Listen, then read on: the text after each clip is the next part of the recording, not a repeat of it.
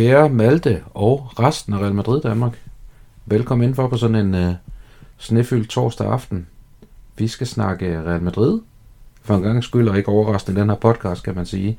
Malte, nu er det et par uger siden, vi sidst har, har sendt en podcast på banen her fra Madridista.dk.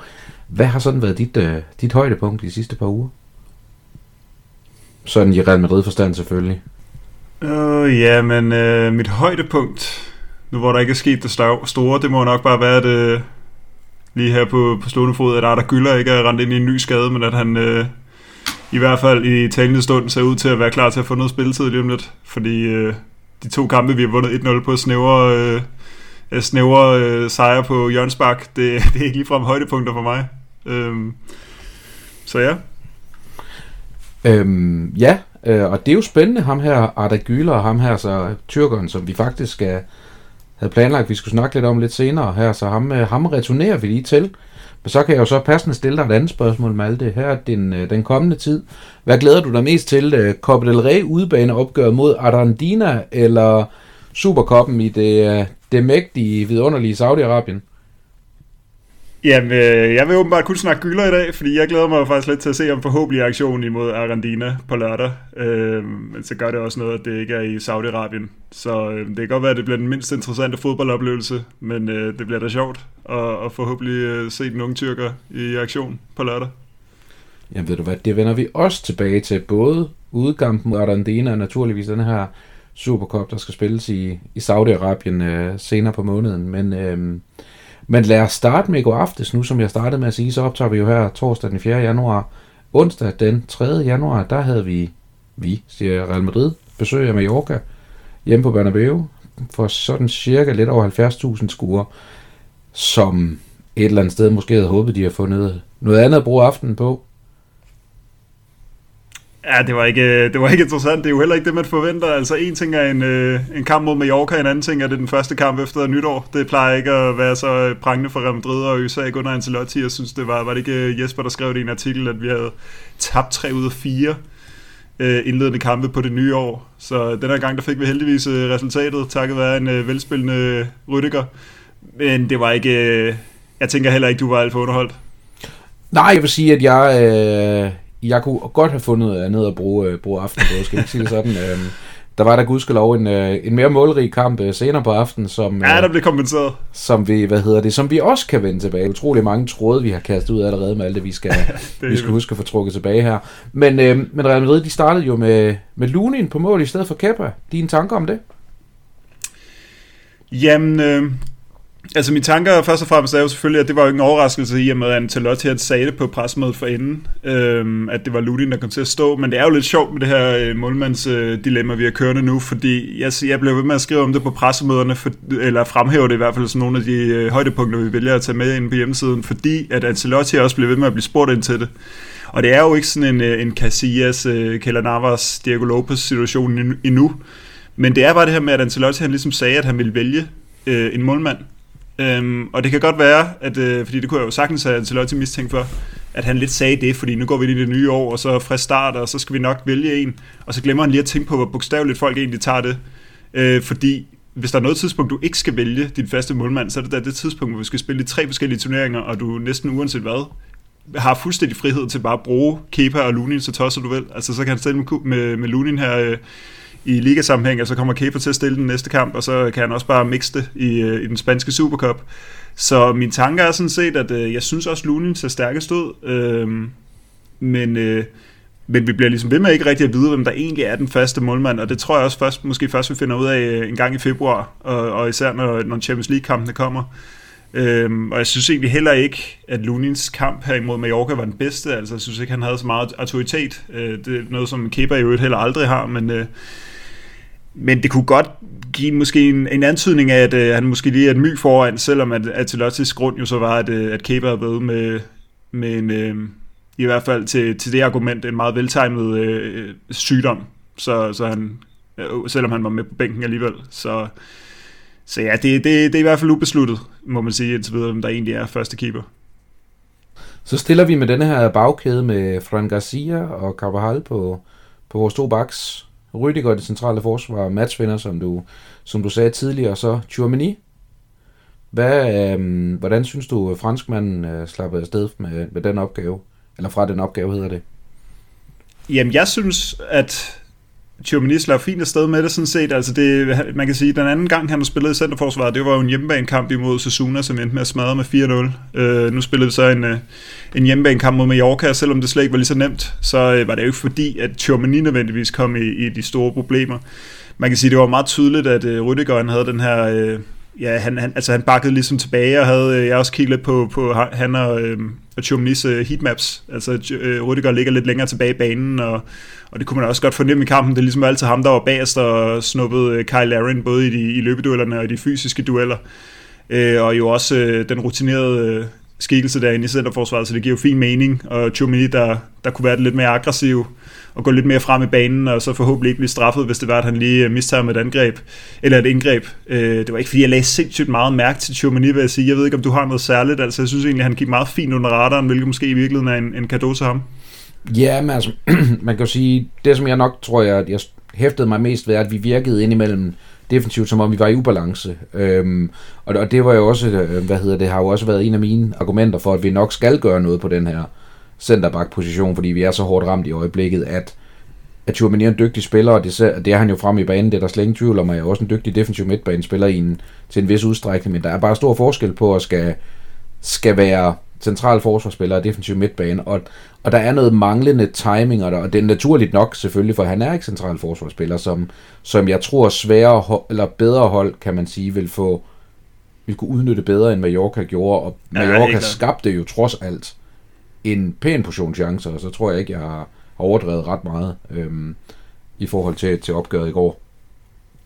Ej, ja, man kan sige, de, de kom jo, det var jo især Frank Garcia, synes jeg, der så, der så skidt ud sådan rent defensivt. Altså det var, eller det er i hvert fald, man kan sige, nu siger du ubalance, det er måske, øh, altså der, der kan jeg godt følge dig, altså det kan godt være sådan noget med, at, at, at, øh, at centerbackerne er lidt øh, forkert placeret, men man kan sige, det, det bliver ligesom Frank siger, der bliver symptomet på det, fordi at der er et par gange, hvor han, øh, han kommer for, at han, han bliver for lille i en hovedstød, eller han mister med sin indgreb og sådan noget, ikke? Øh, men altså, jeg, jeg synes også, det det her med, vi er bare begyndt, altså det er jo også, Ancelotti, han er jo bare en, øh, altså han er jo virkelig god til bare at snakke øh, Real Madrids øh, ord, altså som, som det dikterer sig oppefra, kan man sige det med, at, at vi bare begyndte at snakke om Tchouameni som om, at ja, jamen, han er fuldstændig fast øh, valgt til tredje, øh, tredje centerback, men altså han har spillet derinde en gang, og Ancelotti har i øvrigt sagt, at han slet ikke kan lide at spille der. Altså det synes jeg ikke lyder så lovende, hvis vi skal møde Manchester City i en udbanekamp mm. i Champions League. Altså, så det, det, det er desværre gået her, og vi har allerede fået etableret, hvem der også er fjerde og femte valg, så om at det ikke er et problem. Altså det er et kæmpe ja. problem det her. Altså det, er godt, det går hjemme mod Mallorca, det går nok også ud mod Argentina, og i øh, den næste ligakamp hjemme mod Maria, men altså, det kan da godt komme til at gå ondt, og når Girona ikke har tænkt sig at smide point, øh, så håber der ikke, at vi skal nøjes alt for meget, og at øh, Rudiger og Nacho forhåbentlig kan, kan spille alle de vigtige kampe, og så forhåbentlig hviles lige snart ja. der er en chance.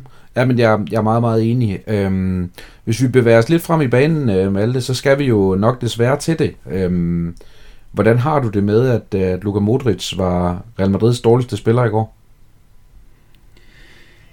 Det er jeg meget uenig i, vil jeg sige. Øh, nu får du lige nogle statistikker her, Oscar. øh, han er øh, man of the match hos både husscoret og sofascore. sofascore. Han øh, laver 7 ud af 7 lange afleveringer rammer en medspiller. Øh, nej, det er faktisk kun i første halvleg, undskyld. 9 ud af 9 i hele kampen. 7 nøgleafleveringer. Det er fire mere end nummer 2 på listen, som er Cavaral, og så ligger nummer 3 med 1. Øhm, så jeg, jeg er enig med dig i, at han så lidt, øh, lidt svag ud inden for de første øh, 10 minutter. Det kan godt være, det er det der, der har sat sig, så, så kunne det ikke rigtig komme ud igen. Men, øh, jeg synes faktisk, at han spiller sig op i løbet af kampen, og jeg synes også, det er en lille smule øh, symptomatisk, øh, eller sådan øh, overraskende, kan man sige, uvandt, at det er Kroos, der bliver taget ud i sådan en situation her. Fordi han, øh, altså, han var måske i virkeligheden... Øh, han kom aldrig rigtig op, synes jeg igen, hvor jeg synes rent faktisk, at Modric, han... Øh, han spillede sig op i løbet af kampen, og så synes jeg også, at det faktisk gavnede ham, da Kroos kom ud.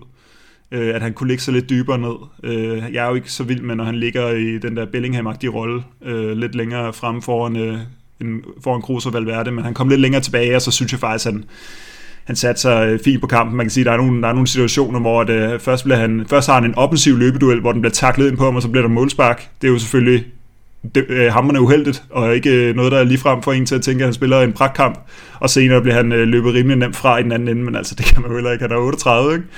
Så ej, jeg, jeg synes faktisk, øh, Modric har spillet en fin kamp, men du får mig heller aldrig til at sige, at Nej, ej, det er godt at vide, at du har tallene på ret, men, men jeg kunne faktisk godt tænke mig i den, ja. øh, i den scene at stille dig spørgsmålet, om Tchouamanis placering i det centrale forsvar faktisk er et problem for Real Madrids midtbane, i forhold til, at vi, vi manglede faktisk en Tchouamani på midten i går, der kunne tage nogle af de der slagsmål i, i den her kamp, det lidt blev mod, blev mod Mallorca, hvor man kan sige, jamen, Ceballos, du sætter ind, er jo ikke typen, der gør det. Øhm, Brahim Diaz er ikke typen, der gør det. Så den eneste, vi reelt set havde, der ville...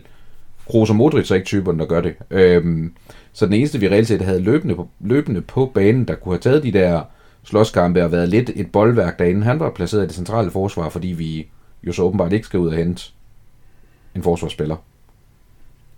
ja, det, ja jeg, jeg kan godt følge dig, øh, så langt at, øh, at, at, at, jeg synes i hvert fald, det at Tjumani han rykker ned i centerforsvaret, det gør også, at Valverde bliver nødt til at rykke tilbage og tage nogle af de der slagsmål, og jeg synes, vi manglede Valverde helt vildt meget i presspillet i den her kamp.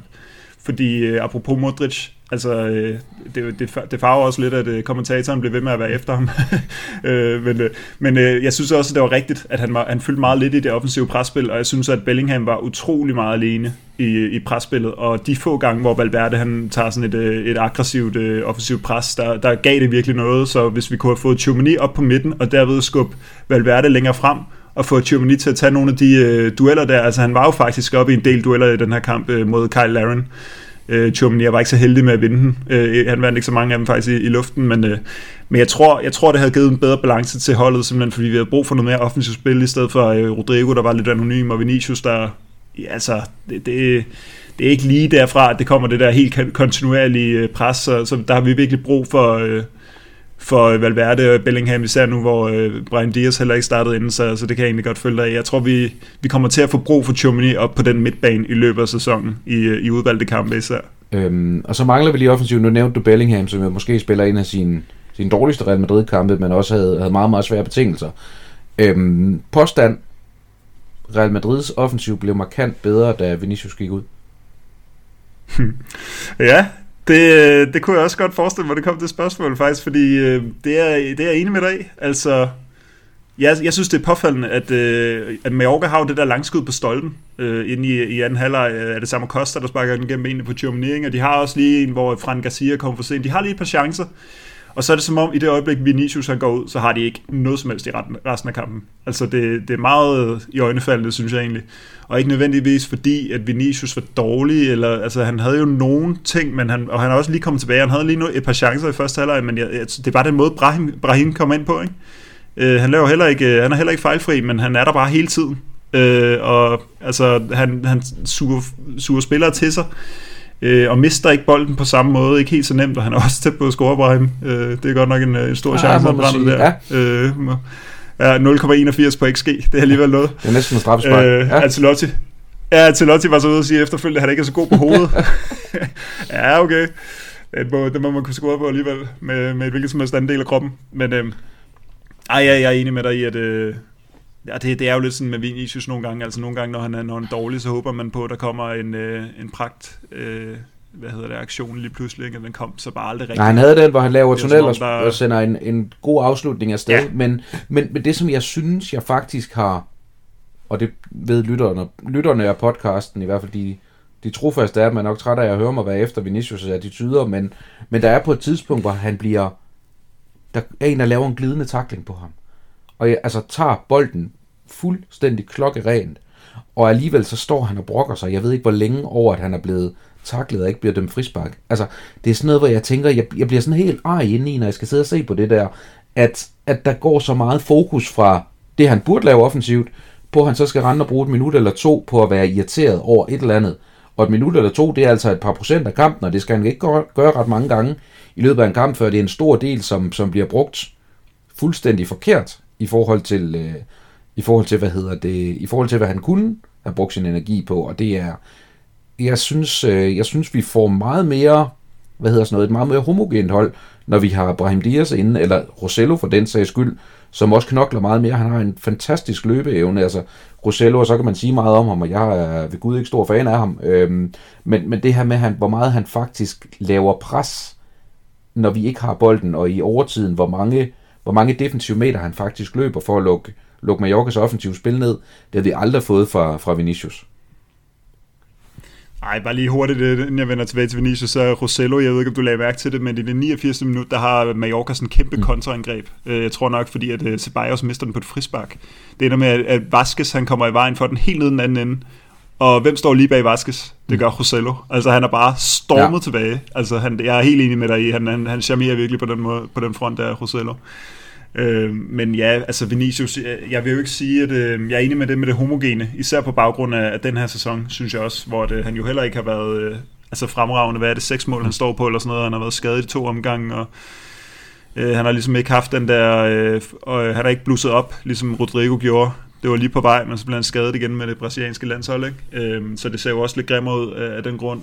Han er selvfølgelig en kæmpe stjerne, Vinicius, øh, og han er klokkeklart bedre end både Rosello og Brahim, men ja, altså den her slags kamp, hvor man måske har brug for balancen, altså det er i hvert fald tydeligt, at, at Brahim kommer ind, og så, så sker der noget, altså øh, måske er der brug for, at man, man kæmper noget mere, at øh, at, at, det, at altså det, når chancerne øh, sidder så, øh, eller ikke hænger så, øh, så lavt på træerne, som i, som i den her kamp, så er der måske mere brug for, at Vinicius ikke sætter øh, bolden så meget på spil. Altså det kan selvfølgelig også være det omvendte, der, der er løsningen nogle gange, at øh, der er en eller anden, der skal lave en eller anden helt vild ting, øh, og så er det der lige pludselig. Ikke? Men på den anden side, hvis du får en chance øh, i hver, hver 14. minut, så er, det, så er det dyrt, at Vinicius går og smider den væk, og som du siger, slår op i banen, og det er jo ikke engang, øh, han har jo ikke engang været lige så slem, som han, øh, han var i sidste sæson, altså øh, på, på lige det der. Øh, fordi han, han, han, altså, han har jo det der, hvor han aldrig rigtig føler, altså ofte bliver han virkelig dårligt behandlet, men, øh, men der er også nogle gange, hvor han, øh, hvor han simpelthen bare bliver, altså han, han nægter at anerkende, at, at det er ham selv, der, der bare mister den fair square. Det er jeg enig med dig i. Øh, ja, lad os håbe, at han, øh, jeg, jeg tænker, når vi vende tilbage til Argentina, altså måske skal han i virkeligheden bare have nogle minutter for, for at komme i sving igen, ikke, Vinicius? Jo. Og så, så får vi ham på, på toppen og se Ja, lige snart. præcis. Øhm, men det gjorde i hvert fald Real Madrid, de gik uh, sejren her på 1-0, de gik uh, fri i toppen i den, i den spanske liga i hvert fald for et, et par timer. Uh, I et par timer, så uh, havde Girona slået uh, Atletico Madrid 4-3 på hjemmebane i en fuldstændig vanvittig kamp i øvrigt, uh, hvor Girona scorede det sidste mål 3-4 minutter før, før sidste fløjt. Øhm, altså, og, og det her lille hold fortsætter jo bare med at imponere og imponere, så imponere lidt mere. Øhm, hvem har du som den, øh, den største trussel i, i mesterskabskampen øh, på nuværende tidspunkt, Alde? Øhm, ej, jeg synes, jeg synes helt klart, man må sige Girona nu. Alene den grund, at vi, de, der må, altså et hold, der ligger af point med os efter 19 runder, må trods alt være en større trussel end øh, to hold, der ligger 10 point efter os. Altså, vi skal ikke smide... Altså, hvis vi, hvis vi, bare, hvis vi bare havde den her situation, uden at Girona lå nede, som, som de plejer et eller andet sted i midten af tabellen, og vi var 10 point foran Atletico og, og Barca, så skulle der ikke være nogen slinger i valsen, så skulle vi selvfølgelig vinde det mesterskab. Et Real Madrid-hold, der er flyvende, og, og et Barca-hold, der er utrolig svagt. Jeg ved godt, de har en kamp i hånden, men så lad os sige 7 point. Altså, at vi er så langt foran de to øh, ved halvvejs, så, øh, så skulle det mesterskabskørelse i, i hus. Og det samme kan vi ikke sige nu, fordi Girona ligger derop, øh, og de ikke har nogen... Øh, altså Champions League-kampagne eller andet europæisk i øvrigt. Altså, så, så ja, altså når de, og de slår Atletico, og de slår Barca, øh, det er det er helt klart uh, Girona, jeg vender øjnene mod nu, nu i hvert fald. Det kunne godt have set anderledes ud, hvis, uh, hvis Atletico havde vundet den der i går uden problemer, men uh, altså, jeg synes, det er svært at se på andre måder. Altså, har du, har du et andet syn på det? Nej, jeg, jeg er meget, meget enig, øhm, og, og jeg har faktisk egentlig lidt sagt, at vi ikke skulle afskrive Barcelona, øh, og det mener jeg stadigvæk ikke, vi skal. Øhm, men det vil også være en gedin katastrofe, som du også siger, hvis de, hvis de henter os selv, hvis de kun er syv point efter, for vi har altså også en indbyrdes sejr over dem oven, oven i, at vi har dem på hjemmebane. Øhm, men altså, nu, øh, nu skal vi jo møde dem den, den 11. februar, som det ligger lige i øjeblikket, Girona altså. Inden da, der har de Sevilla hjemme, Vigo ude, Real Sociedad hjemme, øhm, og så har de her næste gang, øh, den første af de her fire kampe inden vores, øh, der har de, øh, hvad hedder det, Elche ude, og så har de Almeria ude også. Det passer ikke, Elche er i Copa de har Almeria ude selvfølgelig, så de har fire kampe, inden de så skal, inden de skal møde os i ligaen. Men det er jo fire relativt nemme kampe for, for dem, de har. Øhm, så at forestille sig, at de går rent bord i de her fire kampe, inden de skal møde os, er nok ikke helt usandsynligt. Ej, man kan håbe, de, de smider nogle point mod uh, Real Sociedad måske. men, uh, ja, men det er trods alt på hjemmebane. Ja, men det er rigtigt. Jeg ved ikke, om de... Uh, altså, jeg, jeg, jeg, jeg skal være ærlig at sige, jeg har ikke set nok Girona til at vide, om de er totalt fort på hjemmebane. Jeg kan bare se, at de har taget to, to af de fire kampe, de har smidt point i, dem har de smidt på hjemmebane. Altså, vi, vi slog dem trods alt uh, med 3-0 dernede, ikke? Uh, så Ja, det, øhm, jeg, men jeg er også enig med dig. Altså, jeg, jeg håber næsten på, at uh, Girona de kan komme langt i Copa del Rey, alene af den grund, at de har noget andet, de skal koncentrere sig om. Altså, de har, de har uh, Elche, øh, og må ikke de klarer den. Og så, øh, så kan de, øh, altså fordi det der, altså de har jo så mange, de der spillere der, det, de er bare så friske, og de tror så meget på det, og hvis ingen af dem øh, går i stykker, ligesom de gør til højre og venstre hos Real Madrid, som skal spille, øh, hvor alle spillerne skal spille 60-65 kampe, hvis man tager landsholdene med per sæson, jamen så kan de jo bare fortsætte det der, altså frygter man, ikke? Jo, og, og det man kan sige, som, øh, som jeg i hvert fald også nu har jeg faktisk, jeg synes jeg har set en del Girona, og har egentlig siddet og, og nørdet dem en lille smule på YouTube også og sådan noget, og det, og, og det som jeg synes jeg kan se fra deres første kampe øh, og til nu, er de her, det her meget roterende opspil, de har, hvor Deli Blind lige pludselig er offensiv midtbanespiller, og deres øh, øh, højre Sarvi, øh, højre, ja, Sarvi jo lige pludselig ligger nærmest over i venstre side osv. Der er rigtig meget rotation i deres hold, og det bliver, virker til, at det bliver mere og mere indarbejdet i holdet. Så jeg tror det her med, at, at de var gode i starten af sæsonen, men de virker til, at de faktisk kun er blevet bedre, fordi de her mekanismer bliver, har de tid til at arbejde med, fordi de netop også, de har ikke Champions League, tit har de jo fem kampe, eller fem træningsdage mellem to kampe, øh, hvor de har tid til at, tid til at gå og forfine nogle ting, og tid til at sætte sig op i, i forhold til den modstander, de skal møde. Og det tror jeg altså godt kan blive en, en meget, meget svær nød for os at knække. Altså, jeg er ikke sådan stensikker på, at vi bare pludselig slår Girona. Altså ikke med den ubalance, apropos vi snakker om, vi havde mod Mallorca. Altså, Girona, de havde smadret os en, en 2-3-0, hvis vi havde lavet de børnefejl, vi lavede i går mod Mallorca.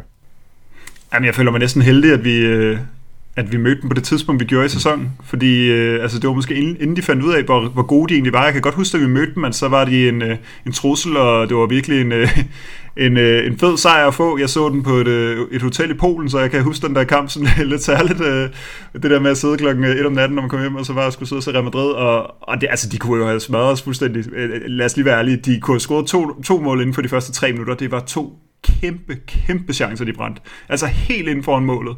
Øh, Brahim Diaz style, ikke? Altså øh, to gange, og så, så ender det så med, at, øh, at Jude Bellingham hiver den der papegøje op og finder øh, Roselu, og så scorer han det selv Bellingham også, ikke? Og så sådan, sådan lige pludselig afgjort, altså lige pludselig ud af det blå. Og ja, Real Madrid var heller ikke lige så gode på det tidspunkt, som vi har været i hvert fald op igennem november og start december. Øh, så det er heller ikke sikkert, at bare fordi Girona er blevet bedre nu, at de så bare havde øh, udklasseret os, men... Øh, det er rigtig godt for os, at vi har den der 3-0 på udebane i banken. Også med hensyn til, at vi har en hjemmebanekamp til gode, men også øh, indbyrdes, ikke? Jo, lige præcis. Og så inden vi møder Girona, har vi jo så Atletico Madrid på hjemmebane også. Jeg tror, det er to hjemmebanekampe, vi har i træk mod øh, Atletico Madrid og Girona. Øh, så det er, øh, det er i hvert fald, øh, hvad hedder sådan noget, øh, det bliver en spændende, en spændende uge, eller en halvanden uge, vi har, vi har der kigge frem på i hvert fald, så Ja, det er lige det, der bliver det sat på spidsen. Ja, det må man sige. Øh, ja. Øhm, så, øhm, men Girona, største, øh, største trussel for det spanske mesterskab, øhm, hvor, øh, hvad hedder det, og det kommer vi selvfølgelig til at snakke, snakke meget mere om øh, i, i podcasten øh, i løbet af foråret, det er jeg slet ikke i tvivl om, øhm, hvis de fortsætter deres øh, fremmars i hvert fald. Øhm, vi skal også snakke en lille smule de her øh, Arandina, vi skal møde på, på lørdag. Øhm, hvor meget øh, kender du til dem, Malte? Sådan for vores øh, podcastlyttere, som formentlig aldrig nogensinde havde hørt om klubben, før, øh, før vi nævnte den i dag. Ej, jeg har heller aldrig nogensinde hørt om klubben, og jeg var også lige på at se, om man kunne finde et eller andet interessant inde på transfermarkt. Der var kun øh, et enkelt af alle deres spillere, der havde profilbillede. jeg, øh, jeg, jeg kender ikke noget som helst til dem. Vi kan jo informere om, at øh, de ligger i, der er jo ligesom fem grupper i den spanske 4. division, og de ligger i gruppe 1. Ikke at det er en bedre gruppe end gruppe 5, det er vist bare... Jeg ved ikke, ja, for, geografisk er lige og så er det noget med de ja, to øverste i hver, eller tre øverste i hver, går videre til noget playoff, et eller andet om ja. at rykke op i den tredje bedste spanske række, så det er jo sådan helt et, uh, en større ja, rejse. det behøver de købe sig som Argentina, fordi de ligger Præcis. nummer 20. det, vi skal simpelthen møde bundholdet i, uh, i, ja. i den fjerde bedste spanske række, så lad os da virkelig håbe på, at, uh, at det er... Uh, altså, at, det, at den er rimelig, ja. rimelig overkommelig, den der. Og jeg var også lige bare lige for at se, for jeg synes nogle gange, når vi, altså, når vi er blevet smidt ud til Alcoyano og Alcacon, og hvad, hvad pokker vi er blevet smidt ud til, jeg bliver simpelthen lige nødt til at se, hvad det er for en bane, de har. Og ifølge Transfermarkt, så er det altså den samme størrelse bane, som, øh, som øh, Bana, på, på Banabeo. Det kan godt være, at det ikke er samme kvalitet. Eller tilskuerantal. Øh, vi kan... Ja, det, hvad er det? 5.000, de har plads ja. til? nu leger vi lige, du er Carlo Ancelotti. Hvor mange udskiftninger laver du så til en kamp som den på lørdag? Hvor mange udskiftninger? Jeg finder lige... Øh, ja, lige præcis. Altså, jeg tænker meget, fordi når man spiller de her kampe, ja. så, så har man næsten tendens til at sige, men så stiller vi med 11 reserver, eller et halvt ungdomshold og fem reserver, eller et helt ungdomshold næsten, måske krydret med to bærende spillere, eller noget i den stil. Hvad, hvad vil din tilgang til det være? Ja. Altså man kan sige, hvis jeg er Ancelotti, så ved jeg jo godt, altså hvis jeg, altså, hvis jeg skal tænke som Ancelotti, så ved vi jo godt, at rotationerne kommer til at foregå inde i førsteholdstruppen, og øh, måske med undtagelse af en centerback, der kommer op fra Castilla. Øh, men sådan er det jo, vi har jo lige været nede i, i Berlin og, og se en kamp, hvor det, øh, at alle førsteholdsspillerne stadig spillede, selvom at, øh, at dem var fuldstændig ligegyldige. Så vi ved jo godt, at Ancelotti han kommer til at rotere blandt førsteholdsspillerne. Man kan sige, at de eneste to, som jeg altså er helt sikker på, slet ikke skal have noget spilletid, vil jeg sige. Det, var, det er Rydiger og Valverde. Altså simpelthen fordi de skal, de skal spares de to der, der er blevet trukket alt for tunge veksler på dem. Øh, og Rydiger, eller i hvert fald, ja, Rydiger er der blevet, og det kommer til at være mere af. Valverde kan måske blive aflastet lidt, men øh, han skal i hvert fald heller ikke gå i stykker man kan sige, at vi er jo i den situation lidt uvandt, øh, måske, at øh, det måske kan være fint nok, som vi også snakkede om før med Vinicius, at øh, nogle af de der spillere, der kommer tilbage fra skader, altså det er måske fint nok lige at give dem øh, 30 minutter, 40 minutter, en time, måske endda 90, hvis, øh, den, hvis lægestaben ligesom vurderer det, altså vi får Vinicius, øh, Vinicius er kommet tilbage, vi får Kammervinga tilbage, hvis han er klar, skal han så ikke bare ind og lige have en halvleg eller, eller noget. Øh, Chomini er faktisk heller ikke lang tid siden, han kom tilbage. Måske skal han op og have en kamp på midten for, for at mærke sig der igen, og Mandi, hvis han er klar igen. Altså, nogle af de der Kepa kommer selvfølgelig ind og spiller, det har vi jo allerede fået at vide. Lukas på højre bakke, Og så er der selvfølgelig alle ja. reservespillerne, som, øh, som jeg er 100...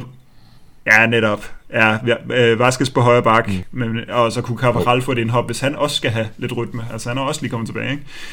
Og så er det klart, at øh, Ceballos og Brian Diaz og Rosello, de alle sammen skal ind og, ind og spille. Og så, øh, ja, Frank Garcia med mindre Mandi, han skal, han skal have noget rytme igen, ikke? Og så ved jeg ikke øh, med dig. Ja, mm. Nacho i øvrigt skal selvfølgelig ind øh, og ligge i centerforsvaret. Det ved vi jo allerede. Og så øh, er det nok fuldstændig ligegyldigt, hvem de hiver op for Castilla. Fordi øh, Ancelotti kommer ikke til at overveje dem igen, medmindre at, øh, at Cabral og Camavinga og to, og både Rudiger Nacho og måske også øh, Chumini alle sammen ude. Så kan det være, at han kigger den vej. Øhm, men nu har du trods alt fra kampen i går øh, fjernet to spillere fra det centrale fort. Sat du ind indtil videre, så tænker, du, øh, du formentlig godt vil have, have en med der. Jamen, det, det, det bliver en, jeg tror, det bliver en for, for Castilla. Altså, det, det, må, det må trods alt give mening. Øh, mm. Uh, jeg tror ikke, han havde ikke gjort det, hvis at der var uh, tre centerbacks klar. Det Nej. tror jeg ikke.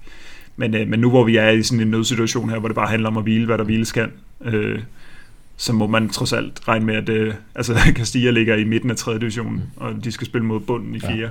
Ja. Uh, bunden af 4. divisionen. Det, det må hvem som helst kunne klare på det Castilla-hold der.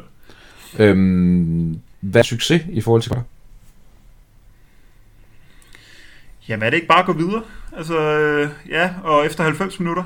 Gå videre efter 90 minutter, vil jeg sige. Det, det må være det. Og så undgå øh, skader. Øh, og så se en debut til Arda Gyller. Så en 1-0-scoring efter 90, ligesom mod, mod Mallorca, det er ja, fint? det vil jeg faktisk sige. Det vil jeg faktisk sige, ja.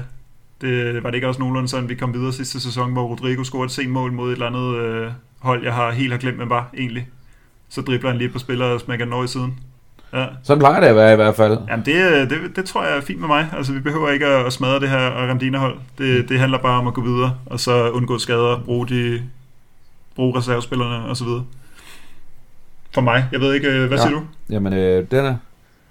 Jo, men altså, jeg tror faktisk for mig, at er en succes, at vi faktisk får nogle af vores perifære spillere øh, bragt ind og få dem vist, faktisk får nogle klarhed på, om de har en berettelse i truppen i virkeligheden. Altså, der er nogle spillere som Ceballos for eksempel, som man jo har lavet en lang forlængelse med, som jeg jo stillede spørgsmålstegn ved, at man gjorde det, og i virkeligheden stiller et, nævn, hvad hedder sådan noget, markant flere spørgsmål ved nu. Øh, fordi jeg synes, der er meget, meget langt mellem hans øh, forsøg på at bevise, at han skal være en del af Real Madrid næste sæson. Øh, så ham vil jo eksempelvis forvente en, en brandkamp fra, ikke? Øh, Jamen, og så, øh, så tænker jeg, altså, det kunne være fedt at se nogle af de her Castilla-spillere, men jeg tror også, du har ret i, at det bliver marginalt, hvor mange af dem, der får lov til at, får lov til at komme med. Måske øh, Nico Pass, hvis vi er, hvis vi er heldige.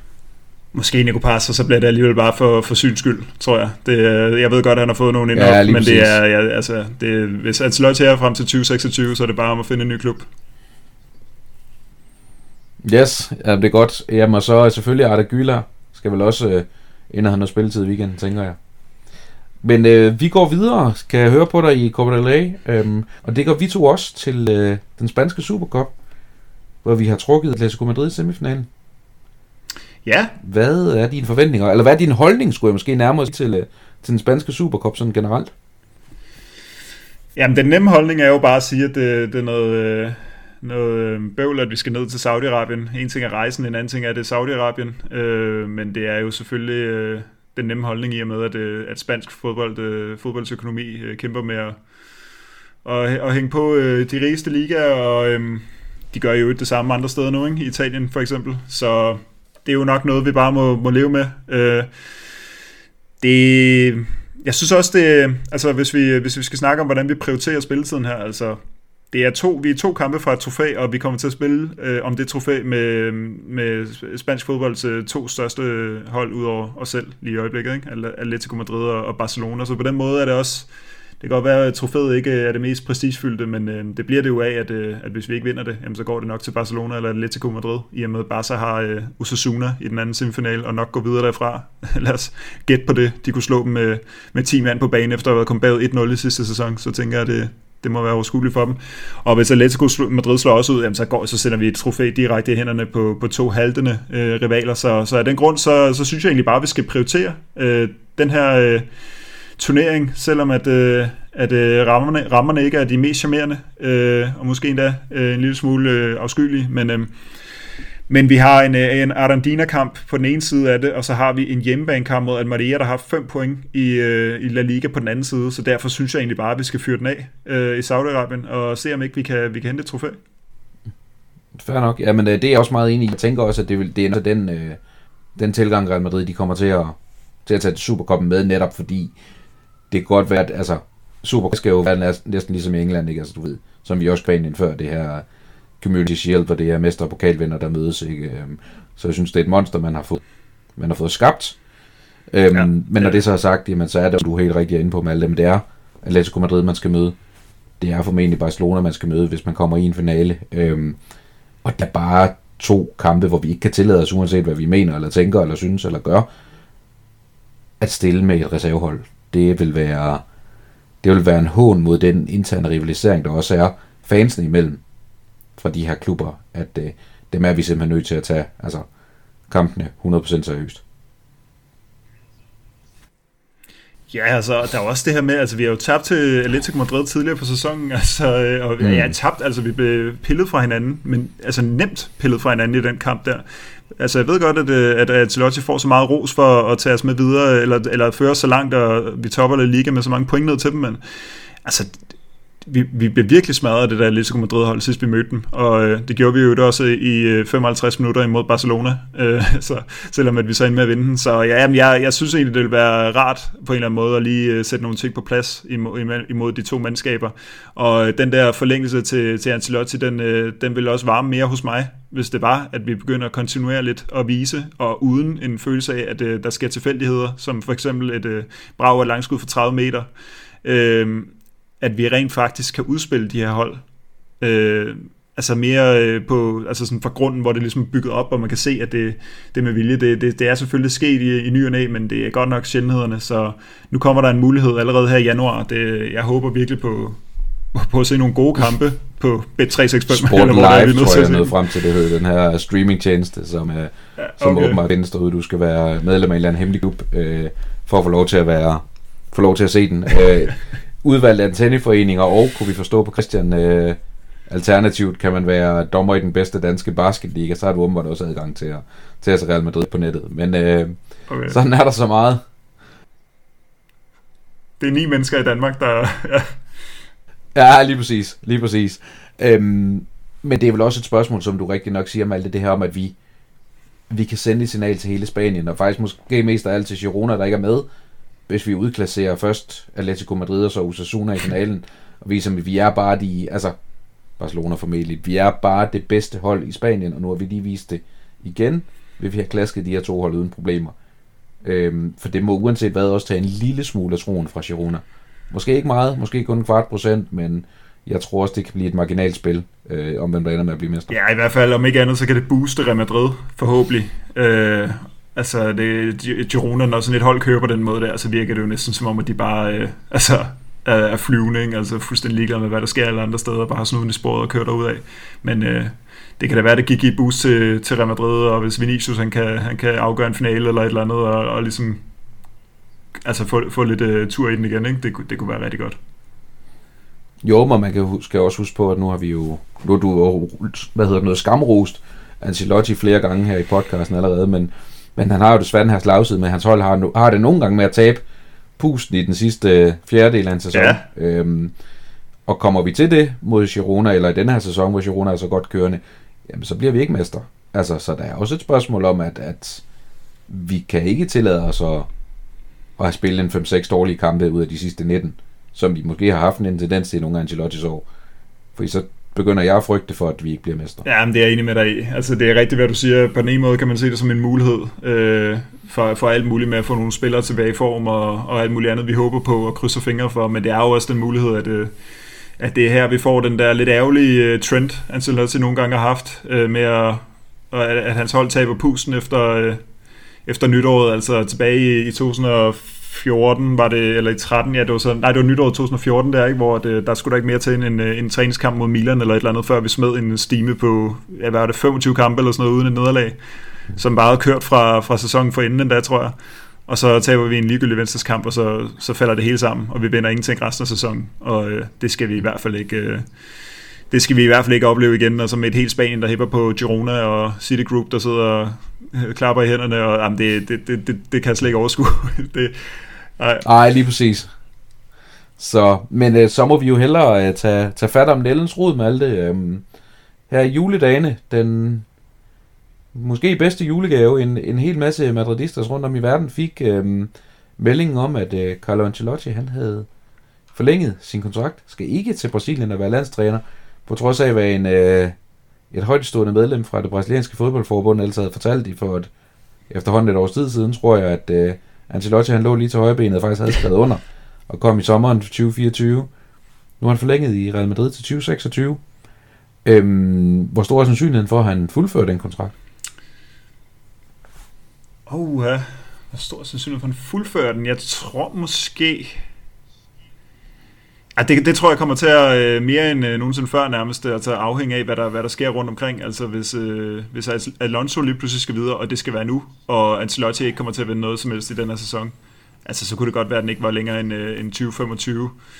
Øh, hvis status er, som det er nu, hvor man har en, øh, en cheftræner, der øh, gør præcis, hvad, hvad man gerne vil have oppe fra toppen af ledelsen, og man i øvrigt... Øh, præsterer helt fint. Det kan godt være, at der er sådan en som mig, der, der bider, der bider øh, mærke i alle de, detaljerne og, og husker det for evigt, når vi bliver smadret af et øh, uh, Atletico Madrid-hold. Så kan det godt være, at vi vinder mesterskabet til sidst. Og det er jo, der er jo sådan en, der, der stadigvæk tænker på det øh, sen, sen lørdag aften. Ikke? Men det gør man jo selvfølgelig ikke i Real Madrid, så, så hvis status er, som det er nu, og vi egentlig kan køre videre, og Ancelotti kan blive ved, blive ved med at udvikle spillerne, og, og i øvrigt også, øh, altså han skal jo have ros for de taktiske dispositioner, han har vist i den her sæson, synes jeg, som øh, kom bag på mig faktisk, at, øh, at dels han laver dem, men også at de virker. Øh, hvis, han, hvis Vare kan fortsætte med det, så synes jeg egentlig, at vi har en, en, en, en i topform, og så, så kan han sagtens fuldføre den kontrakt der. Men jeg har det jo stadig lidt som om, at øh, det her med at bare beholde Ancelotti, det er lidt som at udskyde det uundgåelige. Altså, vi kan godt øh, sidde alle, altså nu... Øh, det virker som om dem, der, dem, der argumenterer for, at vi bare skal beholde Ancelotti, og det, det er en kæmpe gave, vi har fået, at det også handler om det her med, at Real Madrid har tradition for, at de her morfar-typer. Øh, de, øh, det, det, det er dem, der fungerer i Real Madrid. Men øh, altså, hvem skal tage over for Ancelotti så? Altså, hvem, hvem er der mere ud over det på den anden side? Så er det bare Zidane eller hvad? Og så, øh, så vinder vi øh, et mesterskab i ny og næ og scorer 40 mål på, på en sæson. Øh, der, jeg tror, altså der kommer et tidspunkt, hvor vi bliver nødt til at, at få noget, øh, noget mere konceptuelt, også bare for at følge med fodboldmoden og hvad der sker rundt omkring i, i Europa. Øh, så det er jo lidt min, øh, hvis jeg skal tage nej den på, så er det jo det, der ærger mig lidt, ikke? Altså, at, øh, at det egentlig bare udsat noget. Men jeg kan også godt forstå, med udløb øh, i, til sommer, og med, med, med det stadie, vi er på nu, altså status i Real Madrid, at der også er en grund til, at øh, altså, når spillerne er så vilde med ham, som det jo virker som om de er, at, give noget, at sætte noget ro på. Altså, vi har Ancelotti, og så kan alt andet, der hedder Mbappé og, øh, og alle mulige andre ting, som vi kan tvivle på, Super League og nye Champions League-formater, det kan ligesom være det eneste, der tager fokus, men øh, vi, har, vi har bare gode gamle Ancelotti, der, der kører videre i samme spor. Tænker du, Real Madrid har malet sig op i et hjørne i forhold til, hvis nu Ancelotti, lad os sige det værste sker, og man ryger ud af alle turneringer, eller ikke vinder noget her til sommer, når man har lavet den her, kan man sige, hvor det lige pludselig virker som om, at man har stjålet ham tilbage fra Brasilien, selvom det måske virkelig kun, virkelig kun har været et ubekræftet rygte, at man, han bliver sværere at skille sig af med nu, end mange andre trænere måske vil være. Ej, det tror jeg egentlig ikke.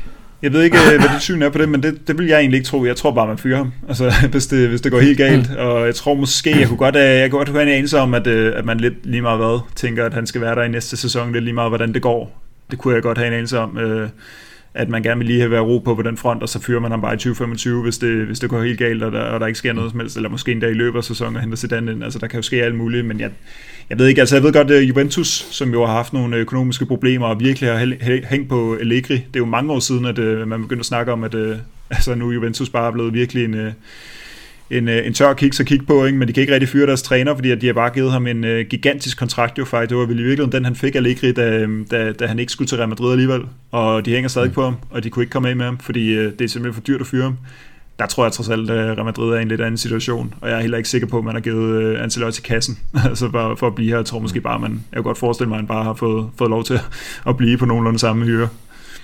Ja. Han går nok ikke sulten i seng af den grund. Nej, øhm... gør han aldrig.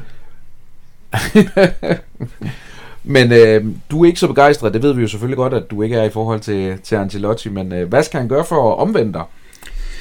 Jamen det, det, øh, altså for eksempel, det vi har snakket om før med Supercoppen, hvis vi øh, spiller øh, flotte, flotte kampe mod, øh, Atletico, eller, ja, mod Atletico Madrid først og fremmest, og så øh, Barcelona. Altså, det er jo en ting, øh, det, fordi sjovt nok har det jo haltet lidt mere derhjemme faktisk, end det har ude i Champions League.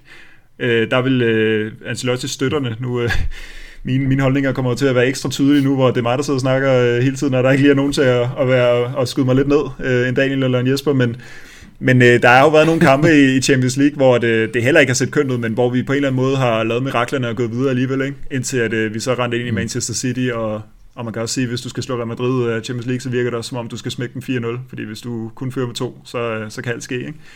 Men øh, hjemme i Spanien har der også været for mange øh, swipser, så ja, altså de store kampe må være svaret på det spørgsmål, hvis, hvis han skal omvende mig, fordi jeg synes allerede, han har omvendt mig lidt i forhold til de der, de, altså, det der med at lave en ny øh, taktik, det, jeg ved godt, der var, det, det var ikke alle, der var vilde med den der diamant, men han er bare blevet ved med at justere på den simpelthen. Altså, øh, løs noget med bakkerne, løs noget med centerbakkerne, og, og fået Valverde ind ved siden af Kroos, lige så snart, at øh, begge vores øh, øh, stærke mænd inde, øh, derinde, øh, Chomini og Kammervinge går i stykker, så der er mange ting, han allerede har gjort.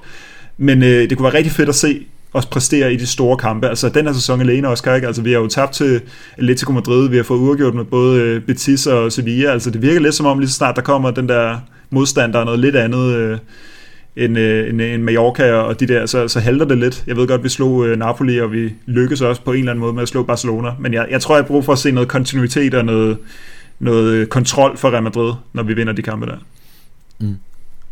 Ja, jamen øh, fair nok. Øhm, og vi må jo vi må se, hvor længe, øh, hvor længe Ancelotti bliver. Jeg vil sige, øh, jeg bliver overrasket, hvis han er her sommeren 2025, øh, helt generelt. Øhm, og jeg havde måske også lidt en, øh, ja, i mangel af bedre ord, en øh, konspirationsteoretisk tilgang i, at den her kontraktforlængelse måske i virkeligheden dækker over en aftale, man er ved at lave med en anden træner i for eksempel sommeren 25.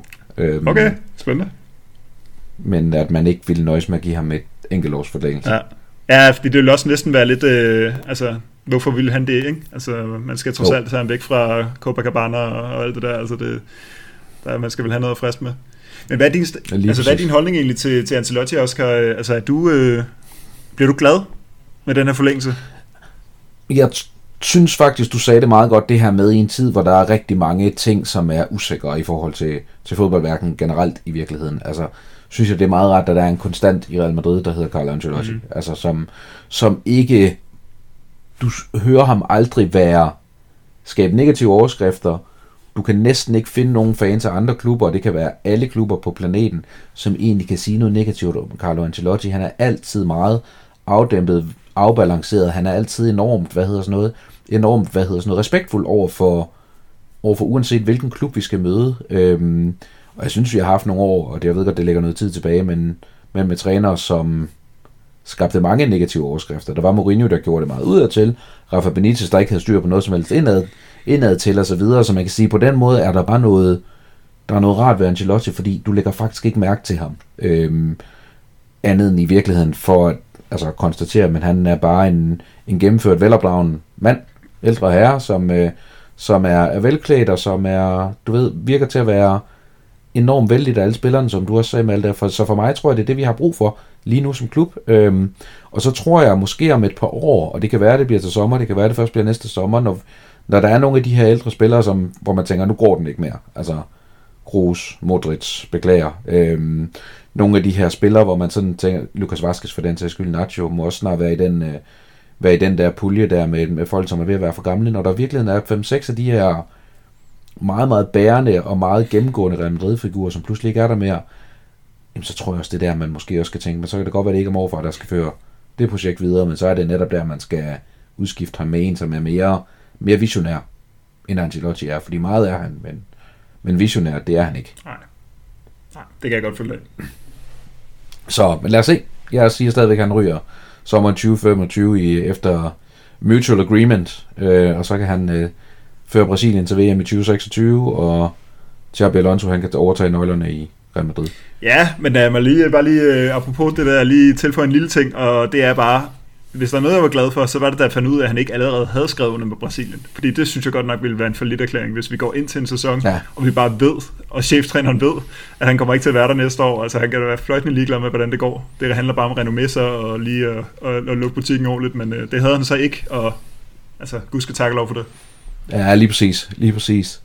Øhm, her til sidst, så skal vi selvfølgelig også lige have vendt ham her, Arda øhm, som der har været sagt og skrevet rigtig, rigtig meget om. Øhm, desværre fortrinsvis øh, negativt. Malte, han har jo ikke bestilt andet end at være skadet, så bliver han skadesfri, så bliver han skadet igen nærmest samme dag. Ja. Det er næsten ligesom om der kom en, en melding om, at han begynder at træne, og så bliver han skadet på sin første træning og fik et tilbageslag, og der røg en fra lægestaben undervejs også, som havde stået for noget af det her behandling, som, øh, så det har været en, øh, en lang nedadgående fortælling om ham her, Arda Gyler. Øhm, vil du ikke berolige mig og alle andre og lige fortælle, hvorfor han ikke bliver den nye Nuri Sahin i Real Madrid? Oh. Øhm, jamen lad os, øh, lad os øh, sige, at, øh, at det beroligende ligger i, at han trods alt ikke er skudt op til at skulle være og være styrmand i de næste 10 år inde på, på midten. Fordi øh, som jeg lige husker det med Nuri Sahin, så havde jeg, altså jeg husker det som en, øh, at man tænkte, wow, han kommer bare ind og skal bare styre den midtbane for evigt. Og så lykkes det bare aldrig nogensinde, vel? Øh, der er Gylder trods alt lidt mere sådan en, altså vi, vi sad i sidste sæson, og flere gange på den her podcast snakkede vi om, hvem, altså hvis vi bare skal skille os af med alle de her spillere, altså hvor, hvem, hvem skal egentlig være i den her trup? Og så ender det jo med, at vi går ind med en, øh, ja, går vi ikke ind med 23 spillere eller sådan noget, den her trup, og nu tre af dem så har fået korsbåndsskader, ikke? Øh, og 23 mand i en Real Madrid-trup er jo en færre, end vi plejer. Øh, I hvert fald en, mindst en, ikke? Synes jeg. Jeg synes, der plejer at være en 24, og så nogle af dem hedder godt nok mm. Jesus Vallejo og, og Hazard eller sådan noget, men de er der trods alt. Øh, Gylder havde vi det aldrig nogensinde tænkt på. Det var sådan en, den kom, den kom fra... Øh, den, den kom bare ind for højre lige pludselig. En 18-årig tyrker. Jeg, jeg vidste ikke, hvem han var i januar sidste år. Så, så på den måde er det jo ikke fordi, man øh, har nået at få opbygget de der forventninger. Altså det, det hele baserer sig jo på at blive set nogle træningsvideoer og læst nogle øh, artikler med nogle journalister, der angiveligt mener, at, øh, at han er rigtig god, og at, øh, det synes spillerne også. Og han ser da også imponerende ud, og det er jo også derfor, jeg glæder mig til at se ham. Det er jo fordi, han, han ligner en fed spiller, ikke? Altså med masser af flere teknik. Vi kan nok ikke øh, berolige nogen med, at øh, han rent skadesmæssigt ikke kommer til at blive nu i sejren, fordi det vil være, øh, det vil øh, på nuværende tidspunkt øh, være lidt af en profesi. Ja. Ja, men det, øh, det må man sige, han havde, kommer jo med nogle enormt flotte tal fra sin, fra sin tid i Fenerbahce, hvor han som 16-17-årig var det involveret i, var det 16-18 mål i 46 kampe eller noget af den stil. Både som målscorer og oplægger, hvilket man må sige er, er pæne tal for en, for en så ung teenager, ikke? Um, så der er naturligvis en, en masse bund i ham og et masse potentiale, men, uh, men man ved også, om de her skader til, til spillere i unge alder, jamen de kan, de kan desværre hænge ved længe. Ja. så, men jeg glæder mig til at se ham på banen, og, og jeg tager det måske også sådan lidt om, vi måske forventer for meget af ham i virkeligheden. Altså, ville det være bedre at give ham foråret på Castilla, faktisk? Uh, ja. ja, altså der kan han vel godt spille, øh, så vidt jeg ved, ikke? Øh, jo, det tror jeg. Givet signaler, ja. indtil han har spillet 10 kampe eller sådan noget, så, så, ja. så skal han til at, at finde ud af, hvor han skal spille. Det vil jo egentlig være, måske være en fin nok løsning, øh, bare for om ikke andet at give ham noget spilletid. Jeg har det også lidt med Arda Gyller, hvis jeg skulle sige noget ja, jeg ved ikke engang, om det er positivt, men hvis vi husker tilbage, fordi der er mange gange i løbet af min øh, tid som Real Madrid-fan, at der er kommet en spiller til Real Madrid, og så er det set utrolig sådan, øh, øh, hvad hedder sådan noget, altså sådan lidt øh, spraglet ud, altså øh, ikke så øh, veltrænet. Altså der er et eller andet med, jeg kan huske, at Kovacic kom, så så han simpelthen så lille ud. Det samme med Kammervinka, altså en lille dreng, ikke? Og det var han så også, og er jo stadig næsten, ikke? Ja. Øh, Varane kom også ind øh, og, og lignede sådan en, øh, en lille fyr. Altså der sker et eller andet i Real Madrid, hvor, hvor de er gode til at, at bygge noget muskelmasse på. Altså mm. de, de kommer til at ligne fodboldspillere, fordi der går ikke ret lang tid, og så, øh, så ligner Kammervinka, altså Gareth Bale jo det også, øh, faktisk, selvom han altid har været lidt stor, men han blev trods alt sådan en Cristiano Ronaldo-agtig skikkelse allerede mm. efter et par sæsoner. Og, og det kunne jeg håbe på, at det er noget, man...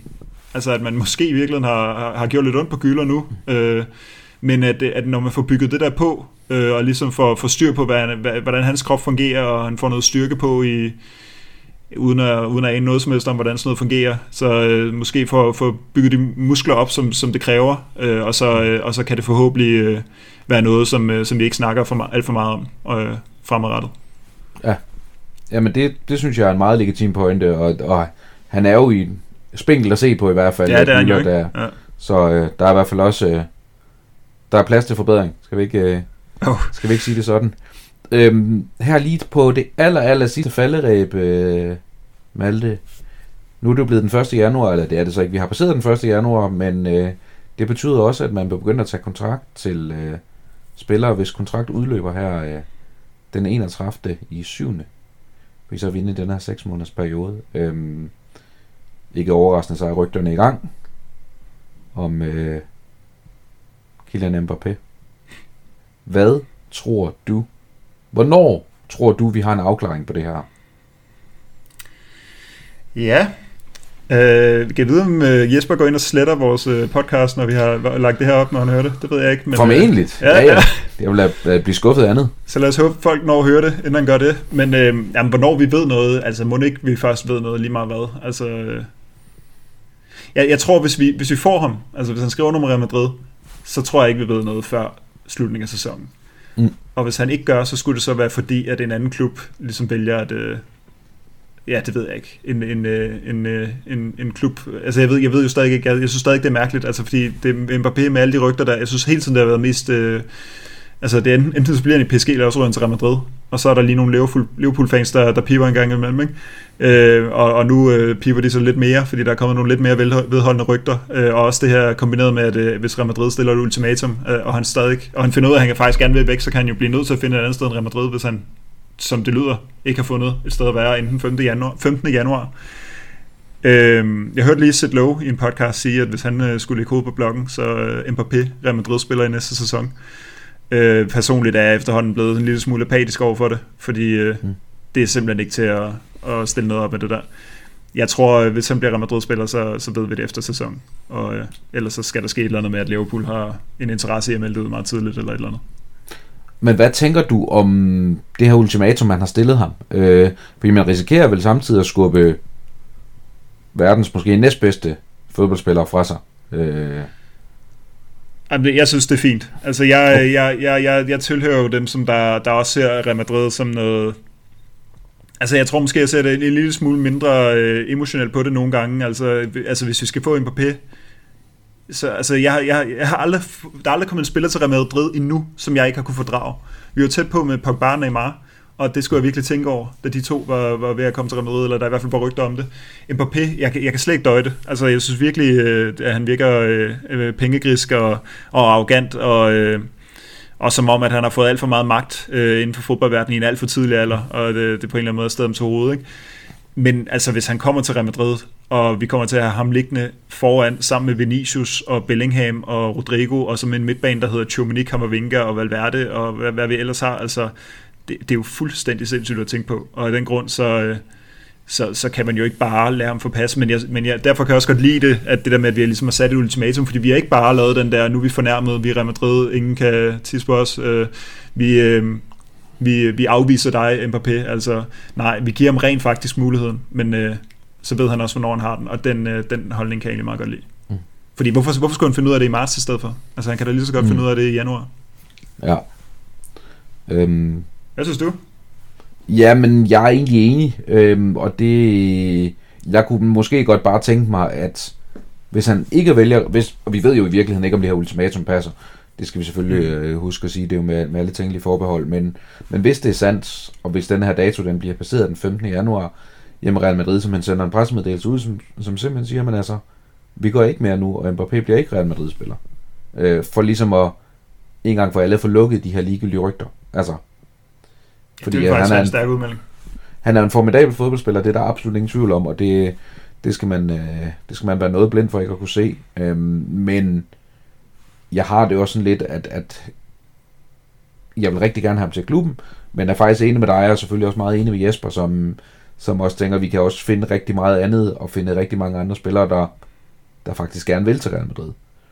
Øh, omvendt er det bare svært at finde en, der er så fænomenal som ham. Øh, der render en nordmand rundt, som, øh, som vist har en frikøbsklausul i sommeren 2025 på 1,5 milliard, men øh, der er jo ikke noget tid til. Øhm, og, og jeg mener jo ikke, vi skal lave en Barcelona og lægge alle vores æg i den kur, der hedder en 18-årig brasilianer, som vist for øvrigt får debut i aften, så vidt jeg kan forstå på det. Mm. Øhm, når nu Endrik han kommer til sommer, øh, og der er det jo så ham med Vitor Roque der, ja. at, at det er jo ikke det, der skal bære Real Madrid fremadrettet, fordi det er for meget at lægge på en 18-årig spiller. Øhm, så jeg mener, vi skal gøre noget på angrebsposten, de offensive pladser i en eller anden henseende, men øh, om det lige skal være Mbappé, det kræver i hvert fald også, at han strækker sig rigtig meget for, for at få det til at ske. Ja, så kan man da sige, hvis han så ikke, øh, hvis han så ikke kommer ind på og man allerede ved det fra den 15. januar, altså så har man lige pludselig sindssygt mange penge, man ligesom bare kan bruge andre steder. Altså der bliver også mm. snakket om uh, Alfonso Davis hele tiden. Uh, jeg ved ikke, om man kan hente både uh, Mbappé og Alfonso Davis, altså som mig bekendt, så hans uh, sign-on bonus for Mbappé, altså den er jo dyrere end at hente Bellingham, så vidt jeg ved, ikke? Mm. Er det 130 oh. millioner euro eller sådan noget? Jo, oh, lige præcis. Lige det er præcis. jo sindssygt, ikke? Så, så hvis man lige pludselig har... Uh, har de penge der til at bruge andre steder, så har man et, et halvt år eller fem måneder til at begynde at, planlægge anderledes. Altså det kan det godt være, at alternativen ikke er lige så gode, men så kan man, øh, så kan man håbe, at øh, Rodrigo fortsætter, og at vi får øh, forstærket os på anden vis. Ikke? Lige præcis, lige præcis. Og man kan også sige, det kan lave selvfølgelig også lægge en forventning om, at, at Kroos og Modric måske faktisk trækker stikket til sommer og frigør nogle lønkroner. Mm. De er jo nok formentlig langt fra de billigste, vi har løbende i klubben rent, rent økonomisk, så så der vil formentlig åbne sig en masse andre døre, hvis man vælger ikke at køre, køre med Mbappé. Helt bestemt. Så, men øh, vi må se, og det er jo ikke sikkert, at vi ved noget den øh, 15. januar. Jeg tror, du har meget ret i, at vi først ved noget, når vinduet faktisk åbner. Eller tæt på der. Så, øhm, men øh, Malte, jeg tror, det var, det var ordene. Ja, god snak. Ja, det synes jeg. Det håber jeg også, øh, I lytter derude, synes det har været. Øhm, I ved, hvor I kan finde os på diverse podcast-platforme, desuden på det hedengangne Twitter, nu kaldet X, Instagram og Facebook, og det er vel cirka det. Jeg ved ikke, er vi, er vi andre steder? Der er kun Jespers OnlyFans, ikke? Og det ja, Jespers OnlyFans, jo, oh, men uh, der tager han mest Real Madrid, tror jeg, af, tror jeg nok, der er noget med. Så. Men uh, Ala Madrid,